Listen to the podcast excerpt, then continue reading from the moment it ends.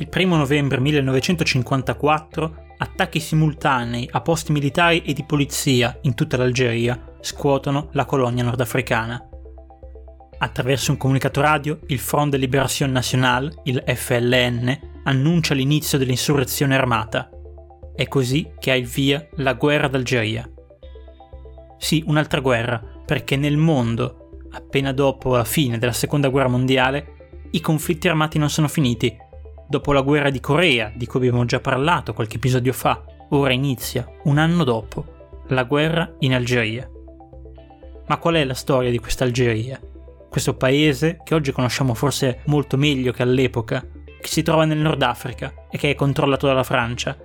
Fin dal 1830, quando i francesi hanno conquistato l'Algeria, ci hanno messo 30 anni per conquistarla, 30 anni per ottenere il controllo del territorio, 30 anni che sono costati un milione di morti, un terzo della popolazione algerina. Le terre vennero espropriate e poi riassegnate ai coloni bianchi arrivati dalla Francia, i cosiddetti Pied Noirs. Fin da subito l'Algeria francese venne divisa in due grandi gruppi, uno quello europeo e l'altro quello musulmano, composto da arabi e berberi. Infatti negli anni 70 dell'Ottocento venne concessa la cittadinanza francese agli ebrei d'Algeria e anche agli altri stranieri, cioè immigrati principalmente da Italia e Spagna.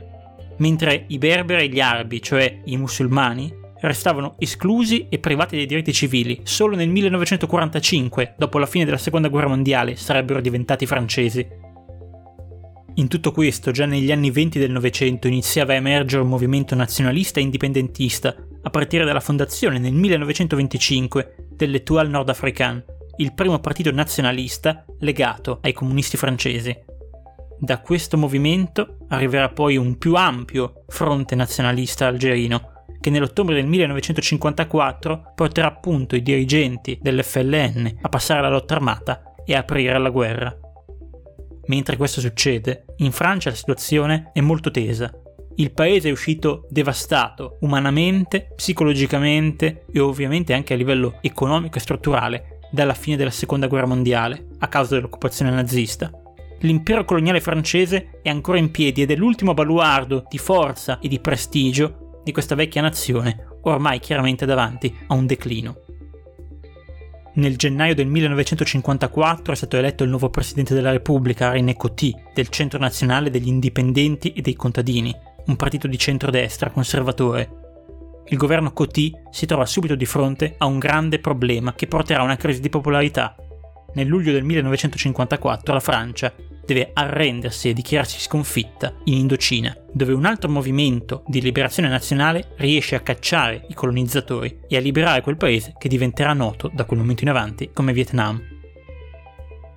Quando scoppia la guerra in Algeria, quindi, il governo Coty, già in crisi a livello di consensi, non vuole perdere un altro conflitto, non vuole cedere un'altra parte del territorio francese e quindi fin da subito la guerra si pone come tra le più violente e aspre e in questo conflitto il calcio avrà un ruolo tra i più determinanti che siano mai stati visti durante una guerra. Io sono Valerio Moggia e questo è Pallonata in faccia. Facciamo come di consueto un passo indietro. Come ci è arrivato il calcio in Algeria? Beh, è abbastanza semplice, attraverso i francesi, attraverso gli europei. La grande capitale del calcio algerino è Orano, Oran in francese, una città portuale, Qui nasce nel 1894 il primo club algerino che si conosca, il Club de Derbe Jeunesse d'Oran. Tre anni dopo si aggiunge anche il Club Athletique d'Oran. È importante notare che queste sono squadre europee, sono le squadre dei Pied Noir. Il primo club musulmano nascerà nel 1898, sarà l'Iqbal Association, che oggi si chiama Club Sportif Constantinois, perché proviene dalla città di Costantina, nel 1920 viene fondato invece il Championnat d'Afrique du Nord, il campionato dell'Africa del Nord, che prevede anche tre leghe algerine, tre leghe cittadine situate a Oran, Alger, Algeri e Costantina, appunto. I vincitori dei campionati cittadini partecipano poi alla fase finale del campionato nordafricano. Un anno dopo, in Algeria nasce il Mouloudia Club Algerois, il più importante club di calcio algerino nella fase coloniale lo sport e il calcio in particolare, che è lo sport più amato dai francesi e diventerà anche il più amato in Algeria, è visto come un collante sociale, soprattutto appunto dai colonizzatori. Usare il calcio per amalgamare francesi e algerini, cristiani e musulmani, europei e africani, per creare così un'Algeria che faccia realmente parte della nazione e superi le divisioni nazionaliste. A sottolinearlo, negli anni venti, è lo stesso Henri Giraud, che è un generale importantissimo delle truppe francesi di stanza Orano. Lo sport, dice Giraud, deve essere il legame che unisce francesi e musulmani nel comune desiderio di performance e di nobili aspirazioni, eliminando ogni rivalità di religione o di razza. Ovviamente questa è la teoria, la pratica è molto diversa perché come abbiamo visto le divisioni etniche in Algeria sono ancora molto forti e dipendono dalla politica, non dallo sport. Tuttavia, fin dagli anni 30 la Francia inizia a accorgersi dell'importanza dei calciatori che provengono dall'Algeria. Innanzitutto dei Piede Noir, che sono i primi ad arrivare in nazionale in quanto europei e cittadini. Nel 1930 la Francia che va ai mondiali in Uruguay schiera ad esempio Ernest Liberati, un italiano di Urano ovviamente.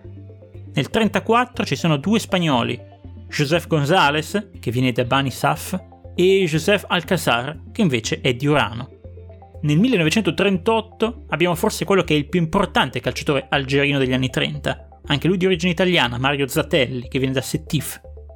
Sempre nel 1938, nella nazionale francese, che gioca i mondiali casalinghi, c'è anche il primo nordafricano della storia dei Bleu. Si chiama Abdelkader Ben Bouali, è un difensore dell'Olympique Marsiglia ed è uno dei più forti giocatori in questo momento nel campionato francese. Lo possiamo considerare a tutti gli effetti come il primo calciatore algerino vero e proprio, cioè non discendente da europei, ma indigeno, musulmano di religione e di discendenza arabo-berbera. Come dicevo, questi buoni propositi del calcio e delle autorità francesi rimangono solo sulla carta. In realtà, lo sport diventa, anche in questo caso, un teatro di tensioni politiche. Negli anni 30 i club musulmani iniziano a proliferare e il calcio diventa sempre più spesso uno strumento di affermazione identitaria. Molto spesso durante le partite, quando si affrontano squadre algerine europee e squadre algerine musulmane, si verificano anche violenti scontri tra tifosi, e questa è un'altra cosa che abbiamo visto anche in molti altri contesti, dall'Egitto fino alla Corea. Nel 1928, per attenuare queste tensioni, il governo francese stabilisce una quota minima di giocatori europei, 3, in ogni club, il che vuol dire che le squadre musulmane sono costrette ad avere giocatori europei in rosa per potersi registrare e per giocare le partite. È però solo dopo la fine della seconda guerra mondiale che il calcio musulmano in Algeria vede il suo momento migliore. Nel 1946 e nel 1951 il campionato di Costantina viene vinto da un club musulmano, l'Union Sportive Madine de Sétif, è un club importante perché il suo presidente si chiama Ferhat Abbas ed è un politico nazionalista moderato di grande rilevanza in questo momento. In più, si affermano i primi grandi campioni musulmani algerini nel campionato francese. Uno è un giovane ragazzo del Saint-Étienne, Rachid Mekloufi, l'altro, più famoso, è Abdelaziz Ben Tifour, campione nazionale in Francia col Nizza nel 1951 e nel 1952.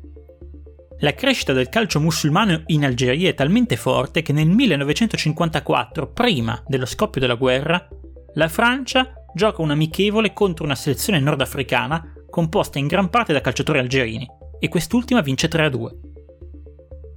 L'importanza del calcio nel movimento indipendentista e nazionalista algerino è rappresentata anche dai nomi dei due principali esponenti di questa formazione politica, uno l'abbiamo già detto, Ferhat Abbas, che è presidente e dirigente dell'USM Setif, nonché membro della Costituente francese del 1946, quindi un politico importante anche in Europa. L'altro grande nome, che rappresenta l'ala più socialista, più vicina ai comunisti e all'Unione Sovietica, è Ahmed Ben Bella, che è stato un calciatore dell'Olympique Marsiglia nella stagione 1939-40, giocando anche una partita in Coppa di Francia e il calcio continua a essere fondamentale per l'affermazione nazionalista dell'Algeria anche dopo lo scoppio della guerra. Lo dimostra un fatto che avviene nel 1956, in occasione della finale della Coppa dell'Africa del Nord, disputata tra lo Sporting Club Bella Bess, cioè una squadra di europei, e l'Union Sportive Musulmane di Bella Bess, che è invece la squadra appunto musulmana. Prima della partita la Federcalcio riammette il capitano dello Sporting espulso nella partita precedente e quindi annulla la sua espulsione e la squalifica, causando così una protesta dei musulmani, che decidono di non scendere in campo. Il Front de Libération Nationale subito si schiera a favore della squadra musulmana e ordina a tutti i club musulmani d'Algeria di ritirarsi dalle competizioni. Una sorta di sciopero del calcio per motivi nazionalisti contro i colonizzatori francesi. Ma questo intervento nel calcio diventa anche più radicale. Nel 1957 l'FLN arriva a organizzare addirittura attentati dinamitardi dentro gli stadi. Avviene ad esempio il 10 febbraio in due stadi di Algeri, la città più importante, causeranno 11 morti e 50 feriti. Nello stesso anno, il 26 maggio, si gioca in Francia, a Parigi, allo Stade de Colombe, la finale della Coppa di Francia tra Tolosa e Angers.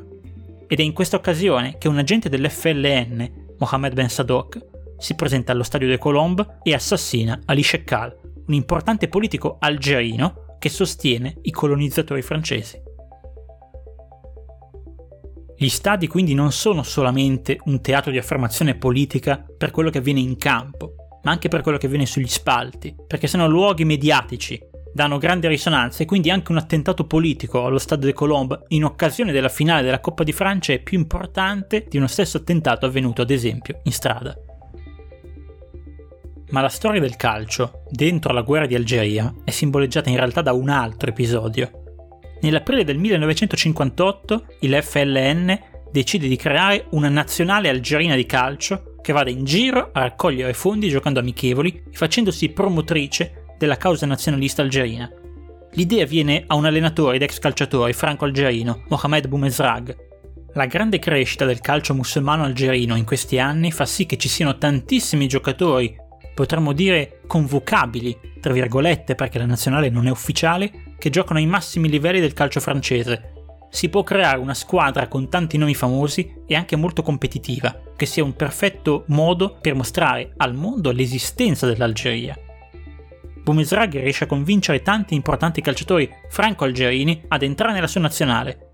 Tra questi ricordiamo ovviamente Mekloufi e Bentefour, ma anche Mustafa Zitouni, che era all'epoca un fortissimo difensore del Monaco, e ci sono poi Abderrahman Boubaker, portiere del Monaco, e i due attaccanti del Tolosa, vincitore di quella Coppa di Francia del 57, Abdelhamid Bouchouk e Sahid Brahimi. Il punto è che questa squadra non è solamente non riconosciuta e quindi ufficialmente non esiste nel mondo del calcio, ma è che è anche illegale. Infatti, i giocatori devono disertare con delle scuse dai loro club e arrivare a Tunisi, che è territorio indipendente, per riuscire a concentrarsi lì e iniziare ad allenarsi per preparare le partite, vengono considerati fin da subito dei traditori e degli agenti nemici perché di fatto dichiarano di essere leali a un gruppo che per la Francia è un gruppo terrorista, il FLN, e combatte appunto contro lo Stato francese.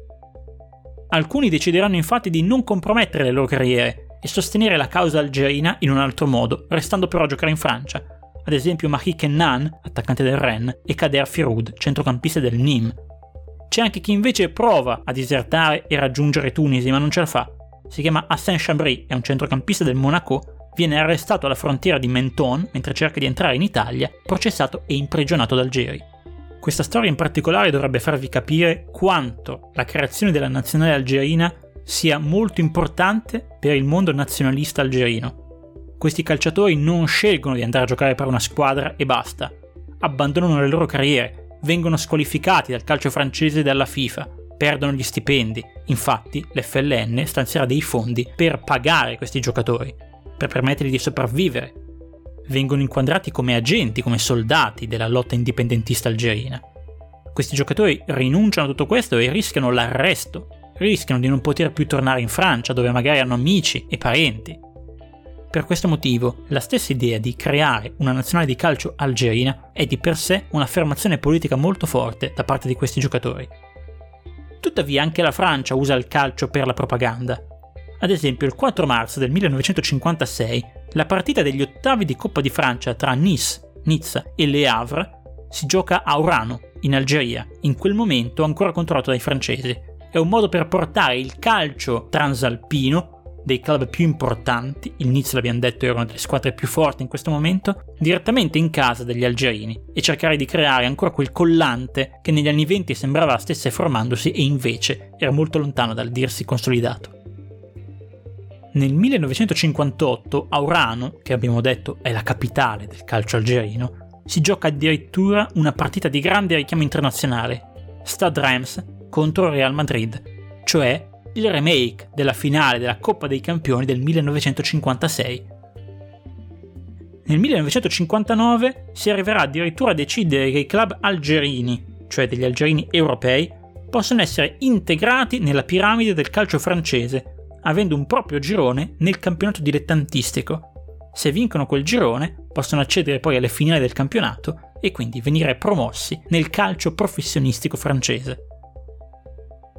Tuttavia, la squadra nazionale algerina, quella che viene chiamata l'Once de l'Independance, gli undici dell'indipendenza, è qualcosa di grandissima importanza a livello nazionale e internazionale e richiama per certi versi l'esperienza della nazionale di Euskadi, cioè quella squadra basca che lottava per difendere la Repubblica Spagnola durante la guerra civile. Ne abbiamo parlato, se volete recuperare quella storia, nell'episodio 42. La squadra algerina, come detto, è un simbolo di rivendicazione nazionale. Se c'è la nazionale, c'è anche il paese, anche se in questo momento è in lotta, non è riconosciuto da nessuno e non è ancora indipendente in maniera formale però è per la prima volta, quando gioca l'Algeria, che vengono mostrate pubblicamente la bandiera algerina e viene suonato l'inno. Due simboli che rimandano implicitamente all'esistenza di una nazione, bandiera e inno nazionale, che solamente nel campo di calcio in questo momento prendono vita. Se c'è la squadra di calcio, c'è anche il paese. Eravamo i primi ambasciatori della rivoluzione. La maggior parte delle persone non sapeva che ci fosse una guerra in Algeria noi parlavamo alla gente dopo le partite e il giorno dopo c'erano le interviste. Fu così che quelle persone scoprivano cosa accadeva in Algeria. Queste parole le ha pronunciate Mohamed Maouche, attaccante dello Stade Reims, molti anni dopo la fine di quella clamorosa esperienza. Il 9 maggio del 1958 l'Algeria esordisce a Tunisi, che come abbiamo detto è territorio neutrale e indipendente dalla Francia, contro il Marocco, vincendo 2-0. Seguono poi delle vittorie contro altre nazionali nordafricane, la Tunisia e la Libia, che confermano la forza del calcio algerino, anche se contro nazionali di secondo piano. La Francia però protesta e a questo punto la FIFA decide di minacciare sanzioni contro le federazioni che decideranno di affrontare l'Algeria. Le amichevoli si interrompono, anche la CAF, cioè la Confederazione Africana del Calcio nata nel 1957, decide di non riconoscere l'Algeria e prenderne le distanze, temendo appunto delle sanzioni della FIFA. Nel frattempo la guerra va avanti e uno dei temi che iniziano ad affacciarsi davanti all'opinione pubblica è quello delle violazioni dei diritti umani. Perché se da un lato l'FLN compie attentati che colpiscono anche la popolazione indiscriminatamente, Dall'altro la Francia, con i suoi soldati, applica sistematicamente la tortura sui prigionieri e utilizza violenza inenarrabile contro la popolazione civile.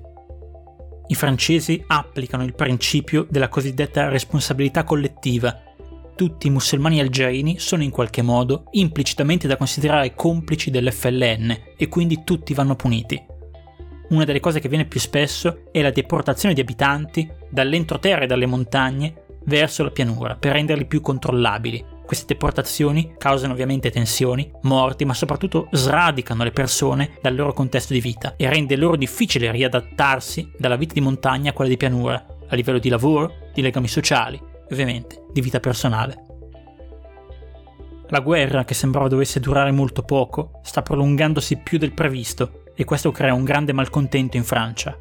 Soprattutto i partiti di sinistra iniziano a dire che forse bisognerebbe lasciare l'Algeria libera, tra le voci più importanti contro la guerra c'è quella di Albert Camus, scrittore premio Nobel del 1957 e soprattutto un pied noir. In tutta risposta, l'FLN lo considererà un pazzo e i conservatori francesi, compresi i pied noir, lo chiameranno traditore. In queste tensioni, nel 1958, Charles de Gaulle, grande eroe della resistenza contro i tedeschi e poi presidente della Repubblica, torna sulla scena pubblica e riprende il ruolo di presidente, De Gaulle promuove una nuova Costituzione che sancisce l'inizio della Quinta Repubblica, un passaggio decisivo dalla Repubblica parlamentare alla Repubblica presidenziale, In qualità di Presidente della Repubblica, De Gaulle avrà molti più poteri di prima, molti più poteri rispetto al Parlamento. È una riforma totale che cambia completamente la storia francese e soprattutto permette a De Gaulle di iniziare una nuova politica di distensione con l'Algeria, una nuova politica di decolonizzazione, quindi verso i trattati di pace e il riconoscimento di un'indipendenza al paese nordafricano. In questo nuovo clima, nel 1959, la FIFA rimuove il suo divieto a giocare contro l'Algeria. La nazionale dell'indipendenza ricomincia a girare e arriva per la prima volta in Europa, Ovviamente ad accoglierla saranno solamente i paesi del patto di Varsavia, cioè i paesi comunisti. Affronta così la Bulgaria, la Polonia, la Romania, l'Ungheria, la Cecoslovacchia e infine anche l'Unione Sovietica, e poi va alla fine dell'anno a fare una piccola tournée in Asia, affrontando la Cina e ovviamente il Vietnam, la prima nazione ad essersi liberata dal controllo francese. Le nuove parole di distensione e pacificazione di De Gaulle non trovano però totale riscontro nell'opinione pubblica francese, soprattutto tra i militari. Nell'aprile del 1961 i generali di stanza in Algeria compiono un colpo di Stato, supportato dai Pied Noir, contro il governo francese per cercare di fermare le politiche di decolonizzazione e prendere da soli il controllo dell'Algeria. Il golpe fallisce e i generali verranno tutti arrestati, però questo dimostra bene la complessità della situazione francese in questo momento. Il 18 marzo del 1962 verrà firmato finalmente a Evian il cessate il fuoco, che mette fine alla guerra in Algeria.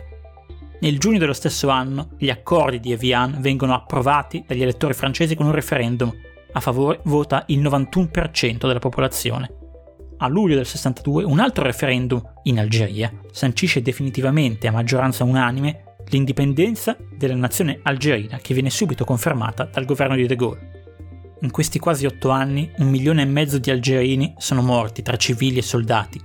Quasi 30.000 morti e 65.000 feriti si sono verificati tra i soldati francesi, mentre tra 4.000 e 6.000 persone civili europei sono stati uccisi. I numeri sono agghiaccianti e sebbene più circoscritta e per certi versi meno cruenta, la guerra d'Algeria è durata più a lungo della seconda guerra mondiale ma la buona notizia arriva se non altro dalla reazione dell'opinione pubblica verso la causa algerina e verso i suoi calciatori, che quando rientreranno alla fine in Francia per riprendere le loro carriere professionistiche verranno riaccolti dai loro club e dai loro tifosi con grande clamore. Amar Ouai, per esempio, tornerà all'Angers, gli verranno addirittura pagati gli stipendi arretrati, anche se tecnicamente era squalificato, per cui il club avrebbe potuto tranquillamente non rimborsarglieli. Jacques Chaban Delmas, invece, quando torna al Bordeaux, viene riaccolto non solo dai dirigenti del club, ma addirittura dal sindaco di Bordeaux, che si scusa con lui per il trattamento ricevuto dai media e dalle autorità francesi per la sua decisione di rappresentare l'Algeria. Nel 1963 la Fédération Algérienne de Football viene affiliata alla FIFA e nel 1964 anche alla CAF. Il 6 gennaio del 1963 l'Algeria ha finalmente il suo esordio ufficiale, battendo 2-1 la Bulgaria, cioè la prima nazionale europea che aveva affrontato dopo la rimozione del divieto della FIFA nel 1959. C'è un nuovo paese nella storia del mondo e del calcio, è l'Algeria, e avrà una storia molto lunga che riscopriremo poi negli anni Ottanta quando per la prima volta l'Algeria andrà a giocare i mondiali di calcio. Ma questa ovviamente è un'altra storia.